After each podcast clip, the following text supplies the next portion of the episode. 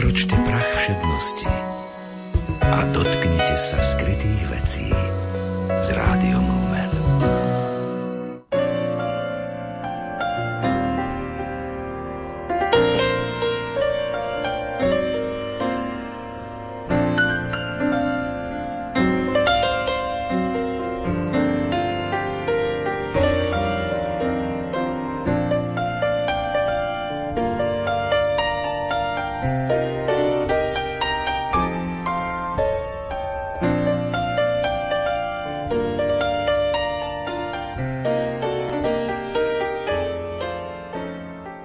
Dobrý deň, vážení poslucháči. Vítam vás pri počúvaní literárnej kaviarne. Dnes sme pre vás vybrali fragmenty z knihy Francesco Folo 15 dní s Jánom Pavlom II v preklade Heleny Sališovej a výber z básnickej zbierky Karola Vojtilu v hlbinách jasu v preklade Vlastimila Kovalčíka.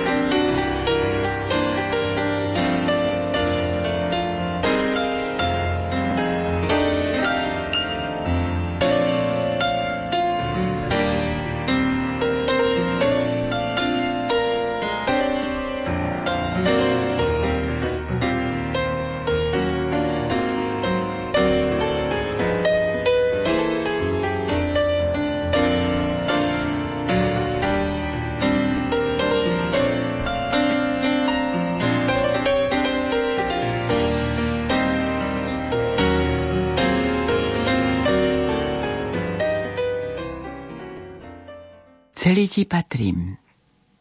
A všetko, čo mám, je tvoje. Prijímam ťa najlepšie, ako viem. Daruj mi svoje srdce. Kto by nepoznal heslo Jana Pavla II. Totus tuus?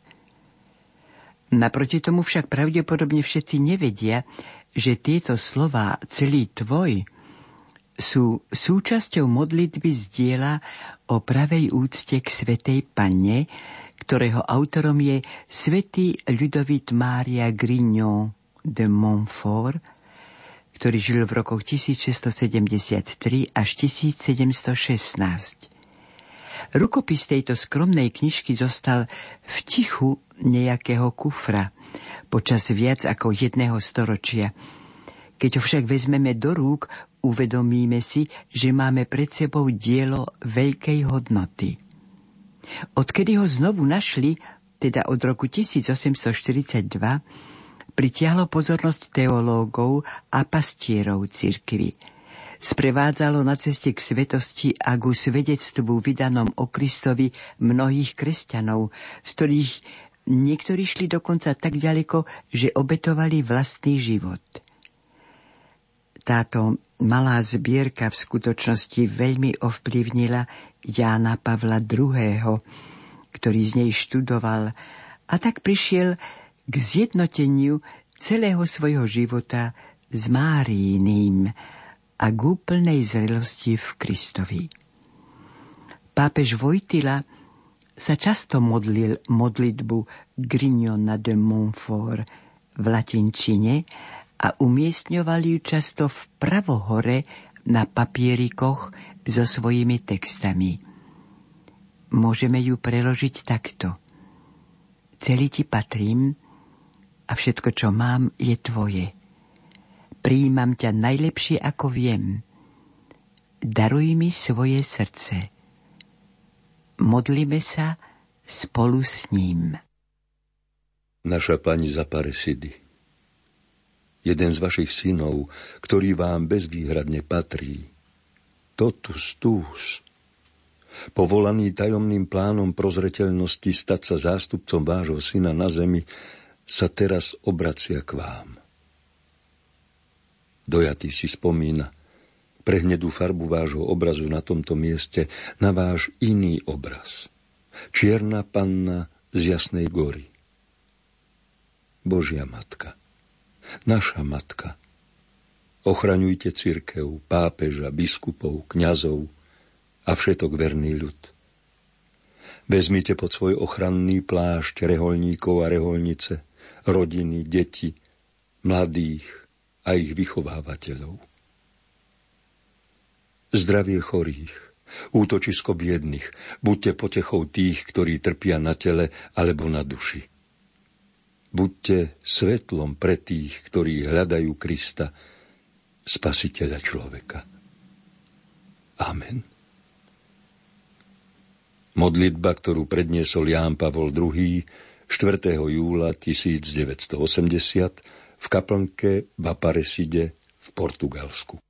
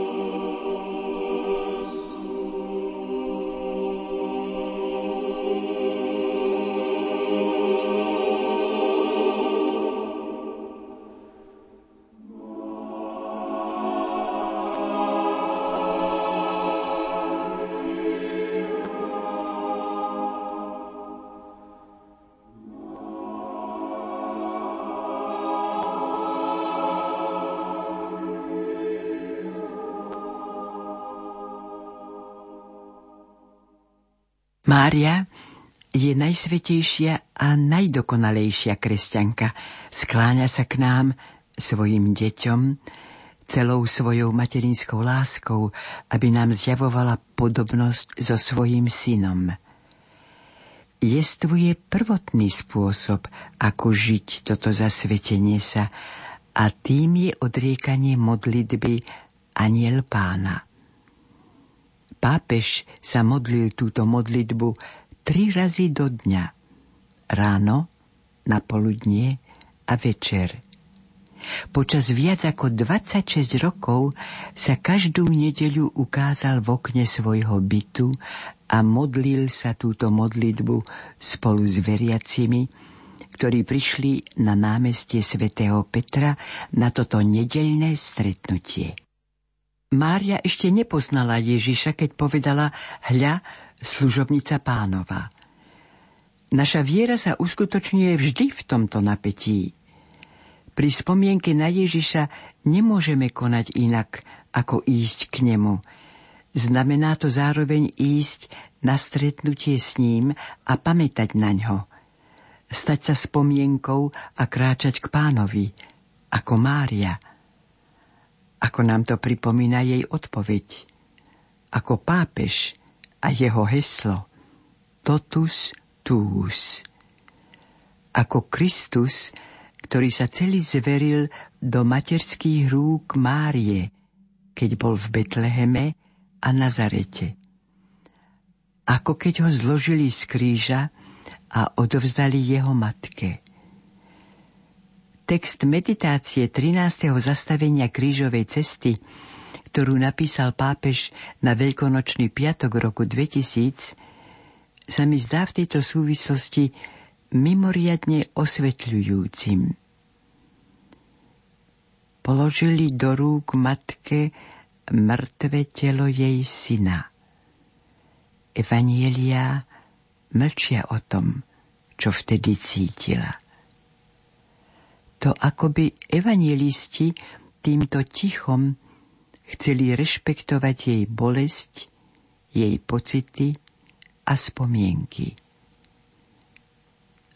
Alebo jednoducho, ako by sa necítili schopní vyjadriť ich.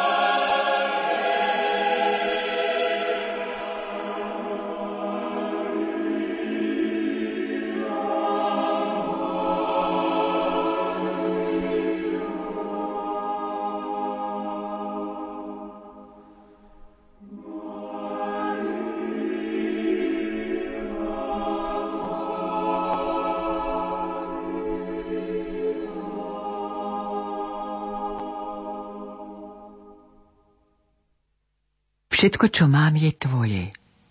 Celý vám patrím a všetko, čo mám, je vaše. O môj milý Ježiš, skrze Máriu, vašu svetú matku. Grignon de Montfort o pravej úcte k Pane Márii. V skutočnosti modlitba Totus Tuus pokračuje et omnia mea tua sunt – čo svätý Ľudovit Mária Grignon de Montfort preložil takto. Celý vám patrím a všetko, čo mám, je vaše, o môj milý Ježiš, skrze Máriu, vašu svetú matku. A tak istotu vyplývajúcu z odovzdania sa Pane Márii a z túžby celkom sa zveriť do jej rúk, Karol Vojtila vyjadroval od svojej mladosti – v poézii s názvom Jánova úpenlivá prozba, ktorú zložil v roku 1950, napísal Nezadržiavaj tok z môjho srdca, ktorý stúpa k tvojim očiam, matka. Nemeni nič na tejto láske. Nasmeruj na mňa prílev z tvojich priezračných rúk. On ťa o to prosil.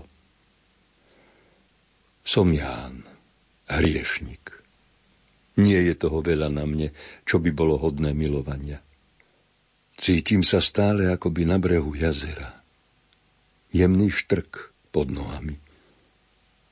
A odrazu on. Nezovrieš už vo mne jeho tajomstvo, ale pomaly sa oviniem tvojimi myšlienkami ako myrtou aby som ťa volal matkou. On tak chcel. Prosím ťa, nech toto slovo nie je toho umenšením. Isté, je ťažké posúdiť význam slov, ktoré do nás vdychuje, aby predovšetkým zahrňali všetkú lásku.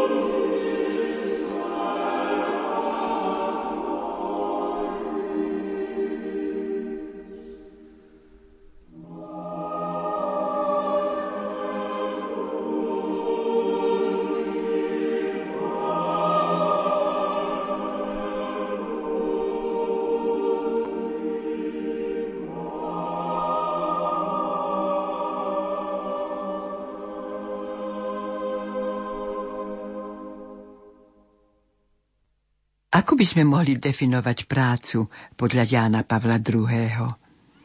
Práca je stretnutie človeka s realitou, stretnutie, pri ktorom realita priťahuje a vyzýva človeka.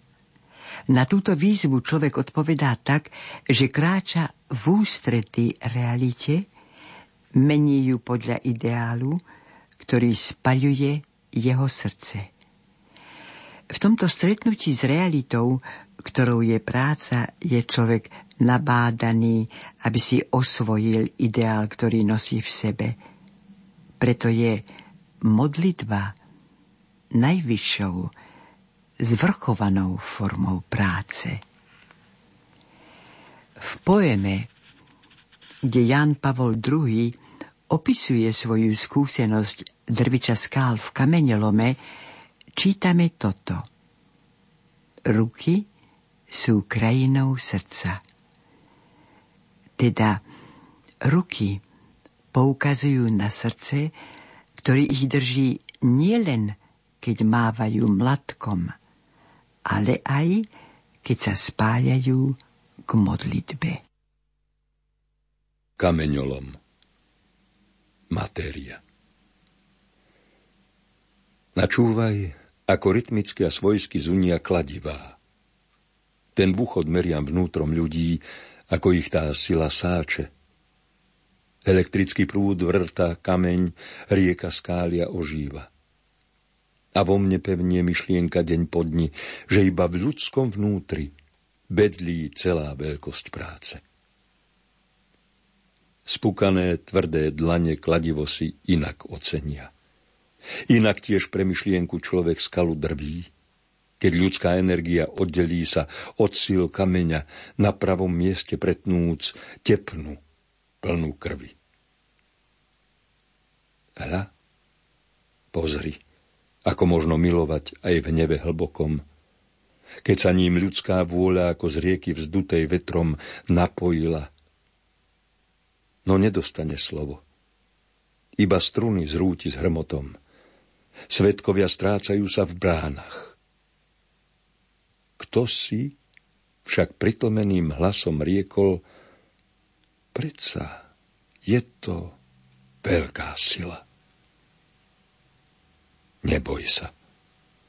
Ľudské činy chcú ísť cestou širokou, nie v tesných brehoch, by sa ich prúd cez prekážky hadil. Neboj sa. Ľudské činy stoja na tom od vekov, na koho hľadíš skrze rovnomerný buchot kladív. Bloky kameňa sú späté vedením nízkeho napätia, ktoré sa do nich hlboko vtína ako neviditeľný bič. A kamene spoznávajú toto násilie, keď zrelú celistvosť im rozparúva nezachytiteľný van, aby ich náhle vylomil z väčšnej prostoty. Vtedy kamene spoznávajú ono násilie Lenže nie elektrický prúd rozkladá úplne ich moc, ale ten, kto ju nosí vo svojich rukách. Robotník. Krajinkou srdca sú aj dlane, veru často spúkané z ťa úžlabiny, v ktorých neraz divý živel prúdi. Tie isté dlane človek otvorí a povstane, keď sú už nasýtené prácou. A vidí, že sám spravil čosi pre spokojnosť iných ľudí. Krajinkou srdca sú aj dlane, a keď puknú vtedy z rán fyzická bolesť ako prameň búši a znova a zas znova, no človek nemyslí si, že bôľ sám o sebe je už čímsi veľkým.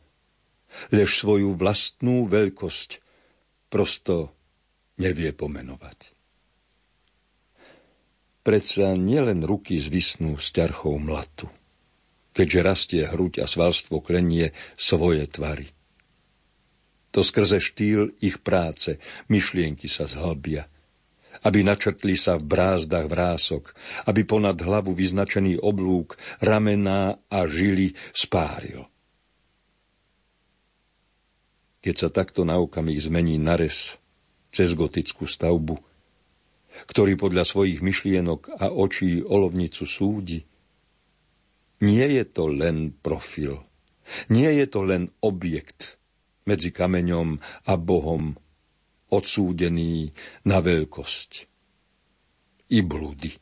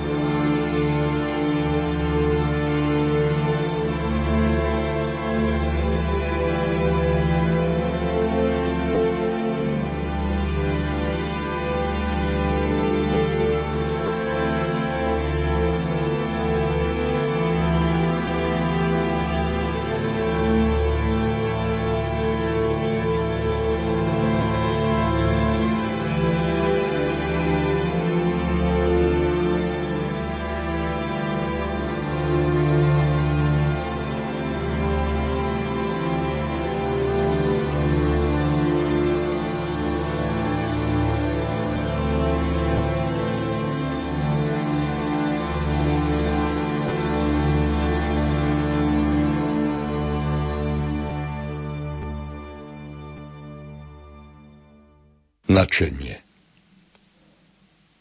Robota začala sa dnuká. No až vonku má ten priestor, že ruky zrazu uchytí a dôjde na hranice dychu. Hľa, vôľa narazila na dlhočizný zvon v kameni. Myšlienka vtedy istotu si nájde, keď sa stred rúk a srdca na štít premení. Za túto zvislú čiaru, za istotu pre um, pre oči, treba mať ruku štedrú, dobrú, Kameň ti pevnosť odovzdá a človek robotov sa zúročí, ktorá ho natchne k podstatnému dobru. Ňou to sa začína, čo rastie v myšlienkach a srdci, čo spája toľké vážne udalosti a toľkých ľudí. Aká to láska zreje v kladivách. Do budúcnosti so spevom ju vnesú deti. Skrz srdcia našich otcov práca nesmierne sa ozýva. Načenie nezostáva v rukách. Presahuje do kameňa, do jeho drene. Cez človečie srdce to má vlastnú dreň.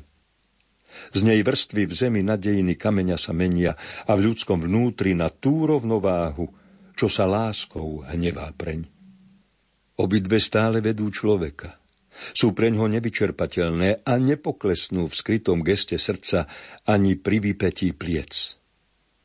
Berú si zo seba a na páke sa vážia nerozsúditeľne. Tá spája myšlienku a pohyb v nerozbitný prstenec. Ak chceš prísť, trafiť zďaleka a v ľuďoch zostať, obidve sily musíš spojiť do prejavu prostého – Tvoja reč nesmie prasknúť pri napätí páky, mosta. Veď tak sa viaže láska s hnevom. Potom ťa z človeka nik nevyrve a nikdy neodlúči od neho.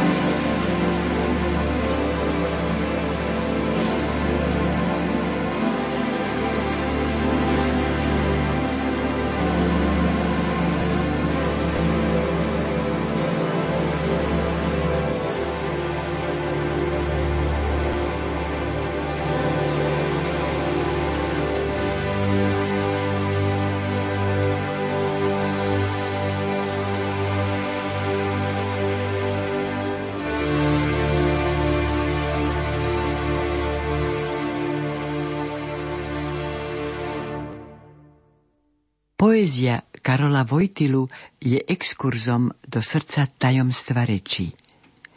Posledným príkladom toho je rímsky triptych, ktorý vyšiel v roku 2003. Je to zbierka 12 lirických poém, rozdelených do troch meditácií.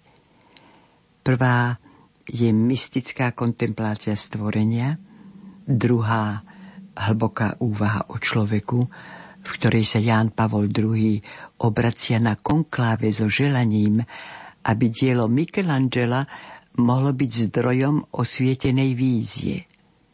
Tretia evokuje rozhovor medzi Abrahámom a jeho synom Izákom na vrchu v krajine Moria. Pápež básnik harmonicky preplieta filozofiu, teológiu a kresťanskú koncepciu. Napríklad takto. Boh zmluví. O Abraham, ten, čo vstúpil do dejín, túži len odhaliť skrz teba to tajomstvo zahalené od stvorenia sveta. Tajomstvo pradávnejšie ako svet. Ak dnes putujeme k oným miestam, odkiaľ kedysi vyšiel Abraham, kde počul hlas, kde sa mu splnil prísľub, je to preto, aby sme sa vrátili k počiatku zmluvy. Lebo Boh zjavil Abrahámovi, čím je pre otca obeta vlastného syna, obetná smrť. O Abrahám, veď Boh tak miloval svet, že dal svojho syna, aby každý, kto v Neho verí, mal život večný. Zastav sa. Nosím v sebe Tvoje meno. To meno je znamením zmluvy, ktorú uzavrelo s Tebou väčšité slovo ešte skôr, ako bol stvorený svet. Zapamätaj si toto miesto. Keď odtiaľto odídeš, ono bude čakať na svoj deň.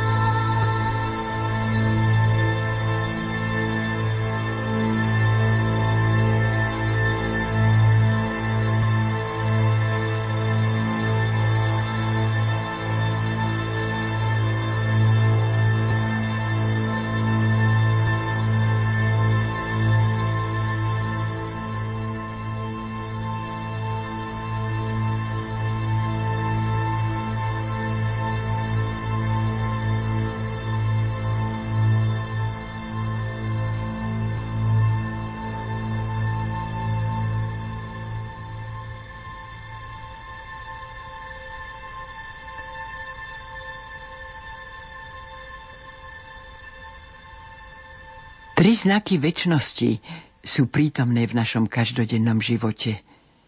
Láska, modlitba a umenie. Umenie sa prejavuje u Jana Pavla II.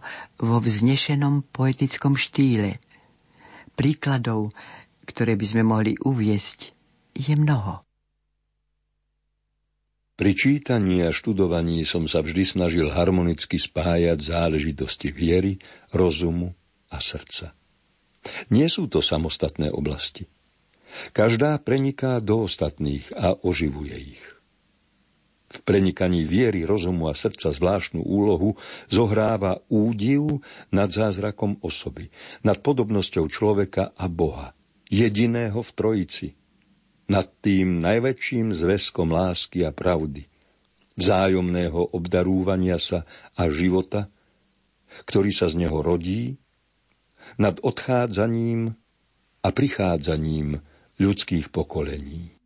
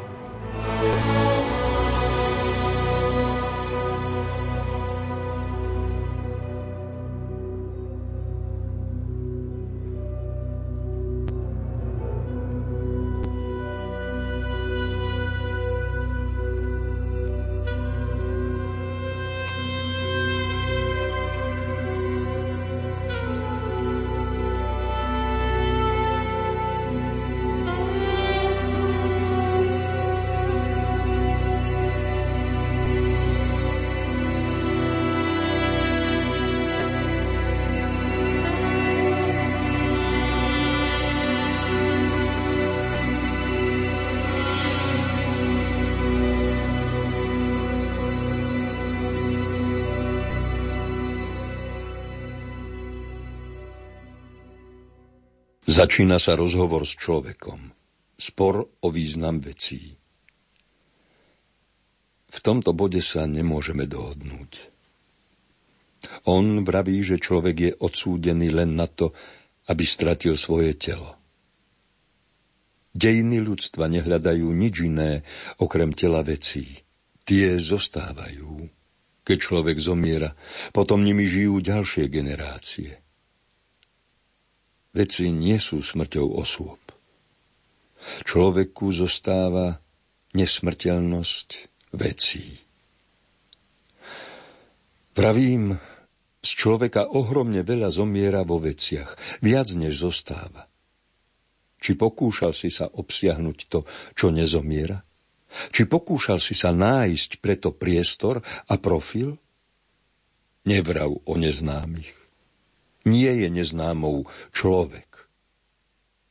Človek je vždy naplnený tým, čo je človečie. Človeka neodlučujú od vecí, ktoré sú telom jeho dejín. Ľudí neodlučuj od človeka, ktorý sa stal telom ich dejín. Toho, čo je naskrz človečie, nezachránia veci, ale iba človek.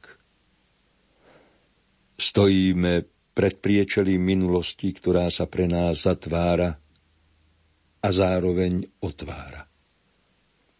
Jednotu odchodov a príchodov neuzatváraj akýmsi otrhnutým vedomím, veď búšili životom a stekali z krvi. Vracaj sa na každé miesto, na ktorom zomieral človek. Ba ešte väčšmi na miesto, na ktorom sa zrodil. Minulosť je čas zrodu, nie smrti. Vlastná invokácia, čiže vzývanie človeka, ktorý sa stal telom dejín. Teba vzývam, človeče. Teba hľadám, v ktorom ľudské dejiny môžu nájsť svoje telo. Idem k tebe, nehovorím príď, ale prosto buď. Buď tam, kde vo veciach nevidno nejaký zápis, lež človek bol – bol dušou, srdcom, túžbou, utrpením i vôľou, kde ho stravovali city a pálila najsvetejšia cudnosť. Buď ako väčší seizmograf toho, čo je neviditeľné, no naozajstné. Človeče, v ktorom sa stretáva ľudské dno a ľudský vrchol, v ktorom vnútro nie je bremenom a tmou, lež práve srdcom. Človeče, v ktorom každý človek môže nájsť najhlbší zámysel a koreň svojich skutkov. Zrkadlo života a smrti, zahľadené na ľudský prúd, k tebe, človeče. Stále prechádzam cez plitku rieku dejín. Idem v smere každého srdca, idem v smere každej myšlienky. Dejiny, zmliaždenie myšlienok a smrť srdc hľadám pre celé dejiny tvoje telo. Hľadám tvoju hĺbku.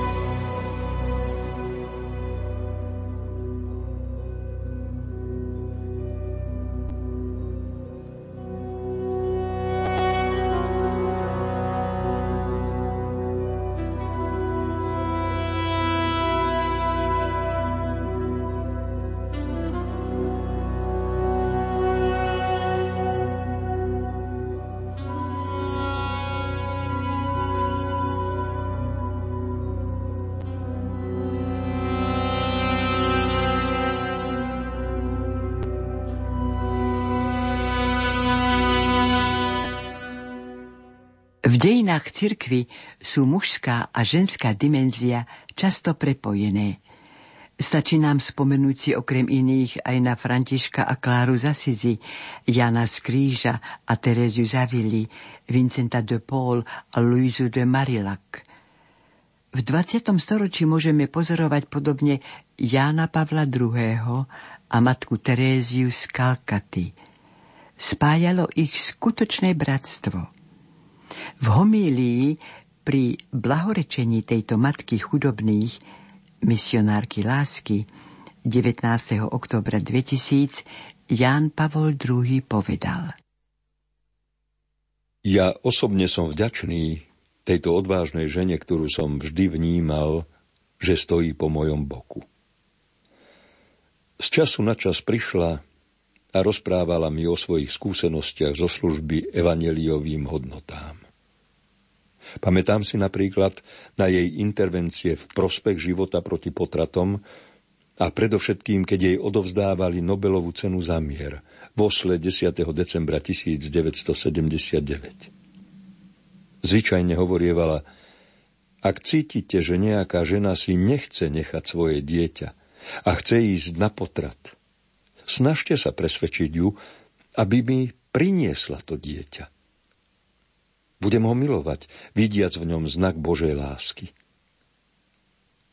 Nie je príznačné, že jej blahorečenie sa koná práve v deň, keď cirkev slávi Svetový deň misií? Svedectvom svojho života matka Terézia pripomína každému, že evangelizačné poslanie cirkvy sa uskutočňuje prostredníctvom lásky k blížnemu, živenej modlitbou a počúvaním Božieho slova.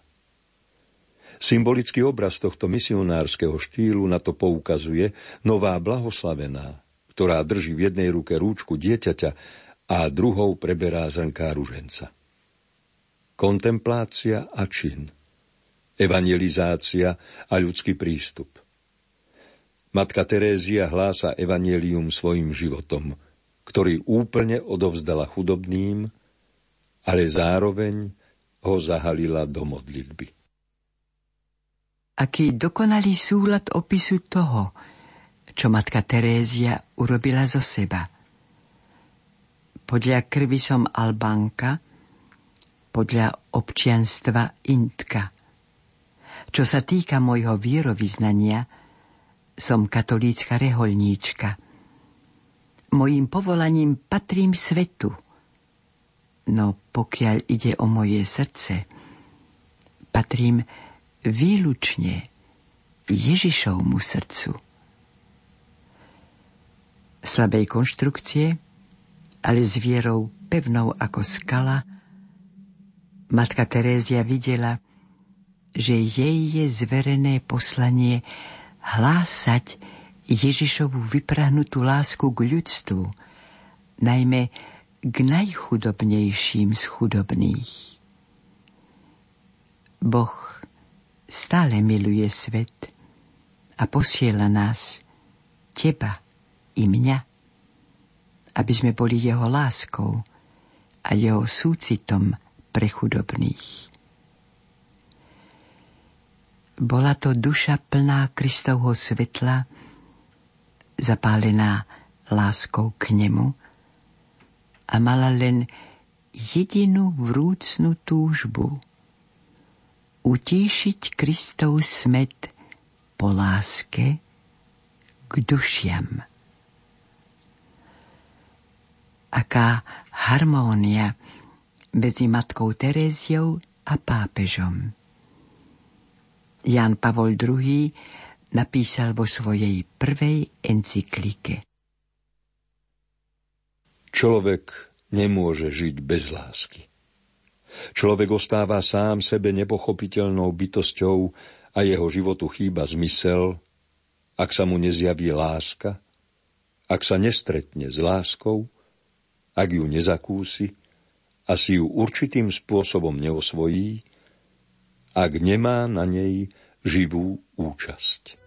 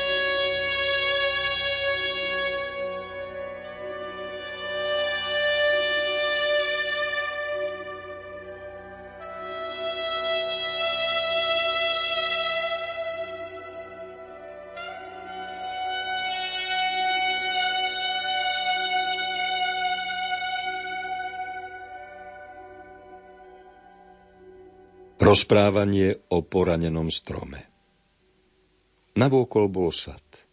Štepili stromy. Mieško sa prechádzal v tôni a pozeral. Nevidel záhradníka, nevidel stromy, nevidel štepy. Myslel si, už neochutnám z plodov, ktoré tu dozrejú. Ochutná syn? Ochutnajú vnúci, pravnúci. Či sad zarodí? Aké ovocie ľudia budú považovať za dobré? Nebojí sa záhradník rezať do kôry. Verí stromu. Život bude silnejší ako zárezy, na novo sa rozkošatí. Na seba musím pozerať ako na kmeň. Rozrastá sa skrze mňa aj poranený strom. Prečo skrze mňa sa má rozrastať poranený strom? Prečo mám pozerať na seba ako na jeho ovocie? Koreň, z ktorého rastiem, je mnou. Dosahujem rozkvet. Je to môj vlastný rozkvet. Je to moja vlastná peknota i škaredosť scelené do jedného tvaru. Vlastné dobro i zlo naplňajú moje vedomie a od neho závisia. Keď plod sa odtrhne zo stromu dejín, padá zásluhou vlastnej hmotnosti a zrelosti jestvovania – ktorého prostredníctvom dostáva znak. A znak ma uzatvára ako klemba. Strom sa nevťahuje do svojich tepien, do tiesňav života. Nepríjímam jeho kôru ani tvoňu, ktorú rozširuje.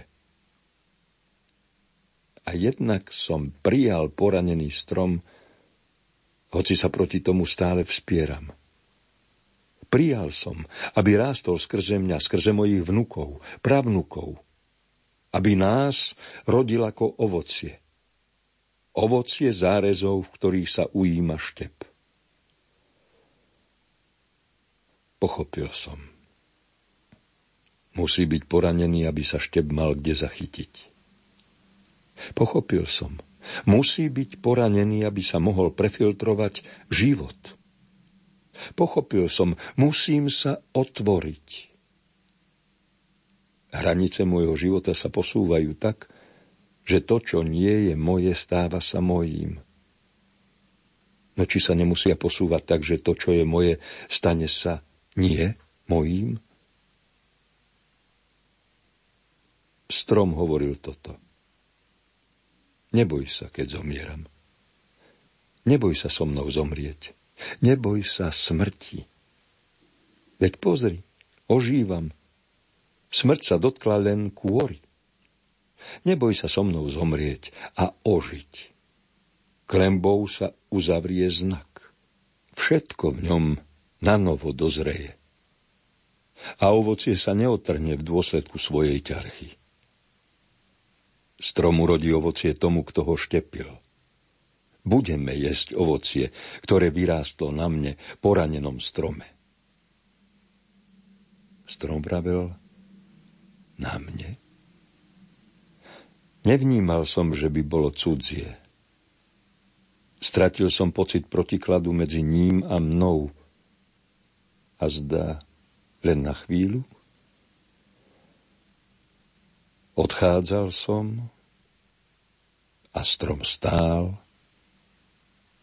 objímajúc minulosť i budúcnosť.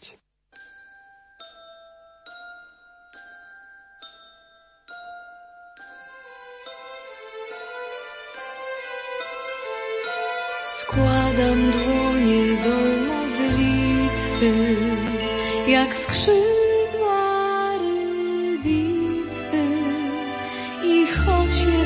myślach tylko składam, nie upadam. I choć je w myślach tylko wznoszę,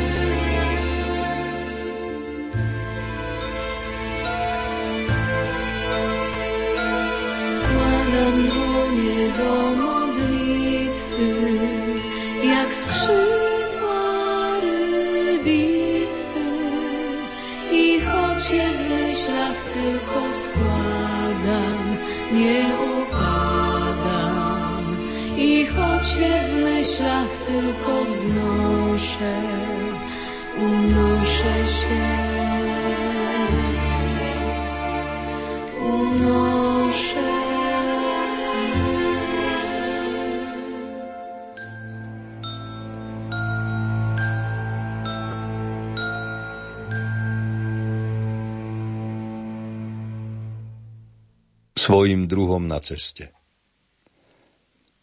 Ak hľadáš ono miesto, na ktorom zápasil Jakub, neputuj do arabských krajín. Nehľadaj ten potok na mapách, pretože stopu nájdeš oveľa bližšie.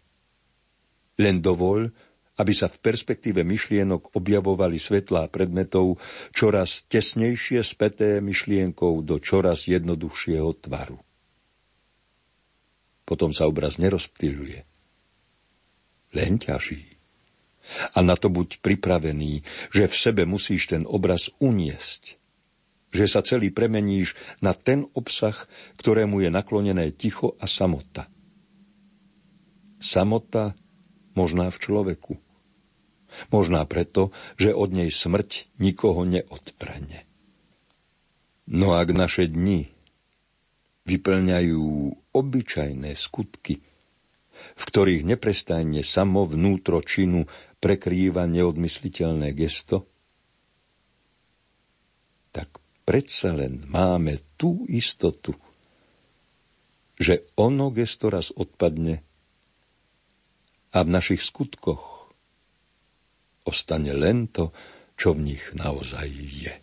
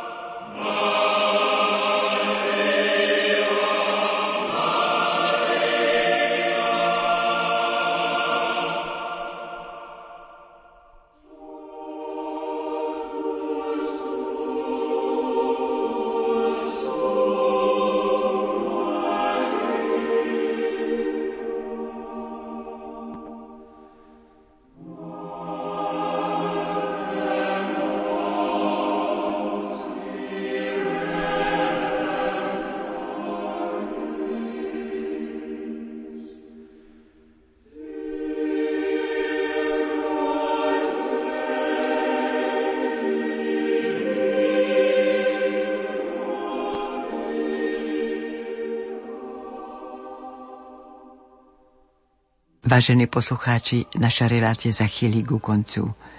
Učinkoval Jozef Šimonovič, spolupracovali hudobná redaktorka Diana Rauchová, zvukový majster Matúš Brila a lúči sa s vami Hilda Michalíková.